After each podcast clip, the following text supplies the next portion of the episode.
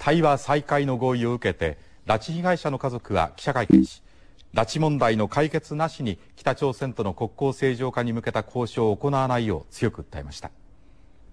まあ、北朝鮮側から日本の立場はよく理解している、え、北朝鮮としてしても対話の再開に向けて努力をさらに行いたい旨のあの話があったということです。そしてまあ、少なくとも、あの、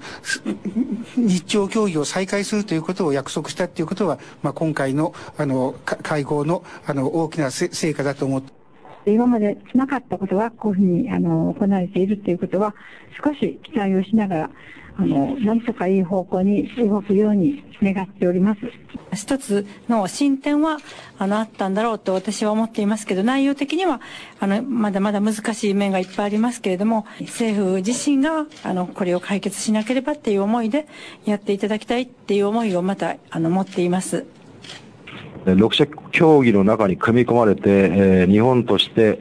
単独経済制裁ができない立場に追い込まれているのではないかということをお聞きしましたけども、圧力というのは適切な時期に適切なタイミングを見て、日本政府として 強い圧力をかけうるという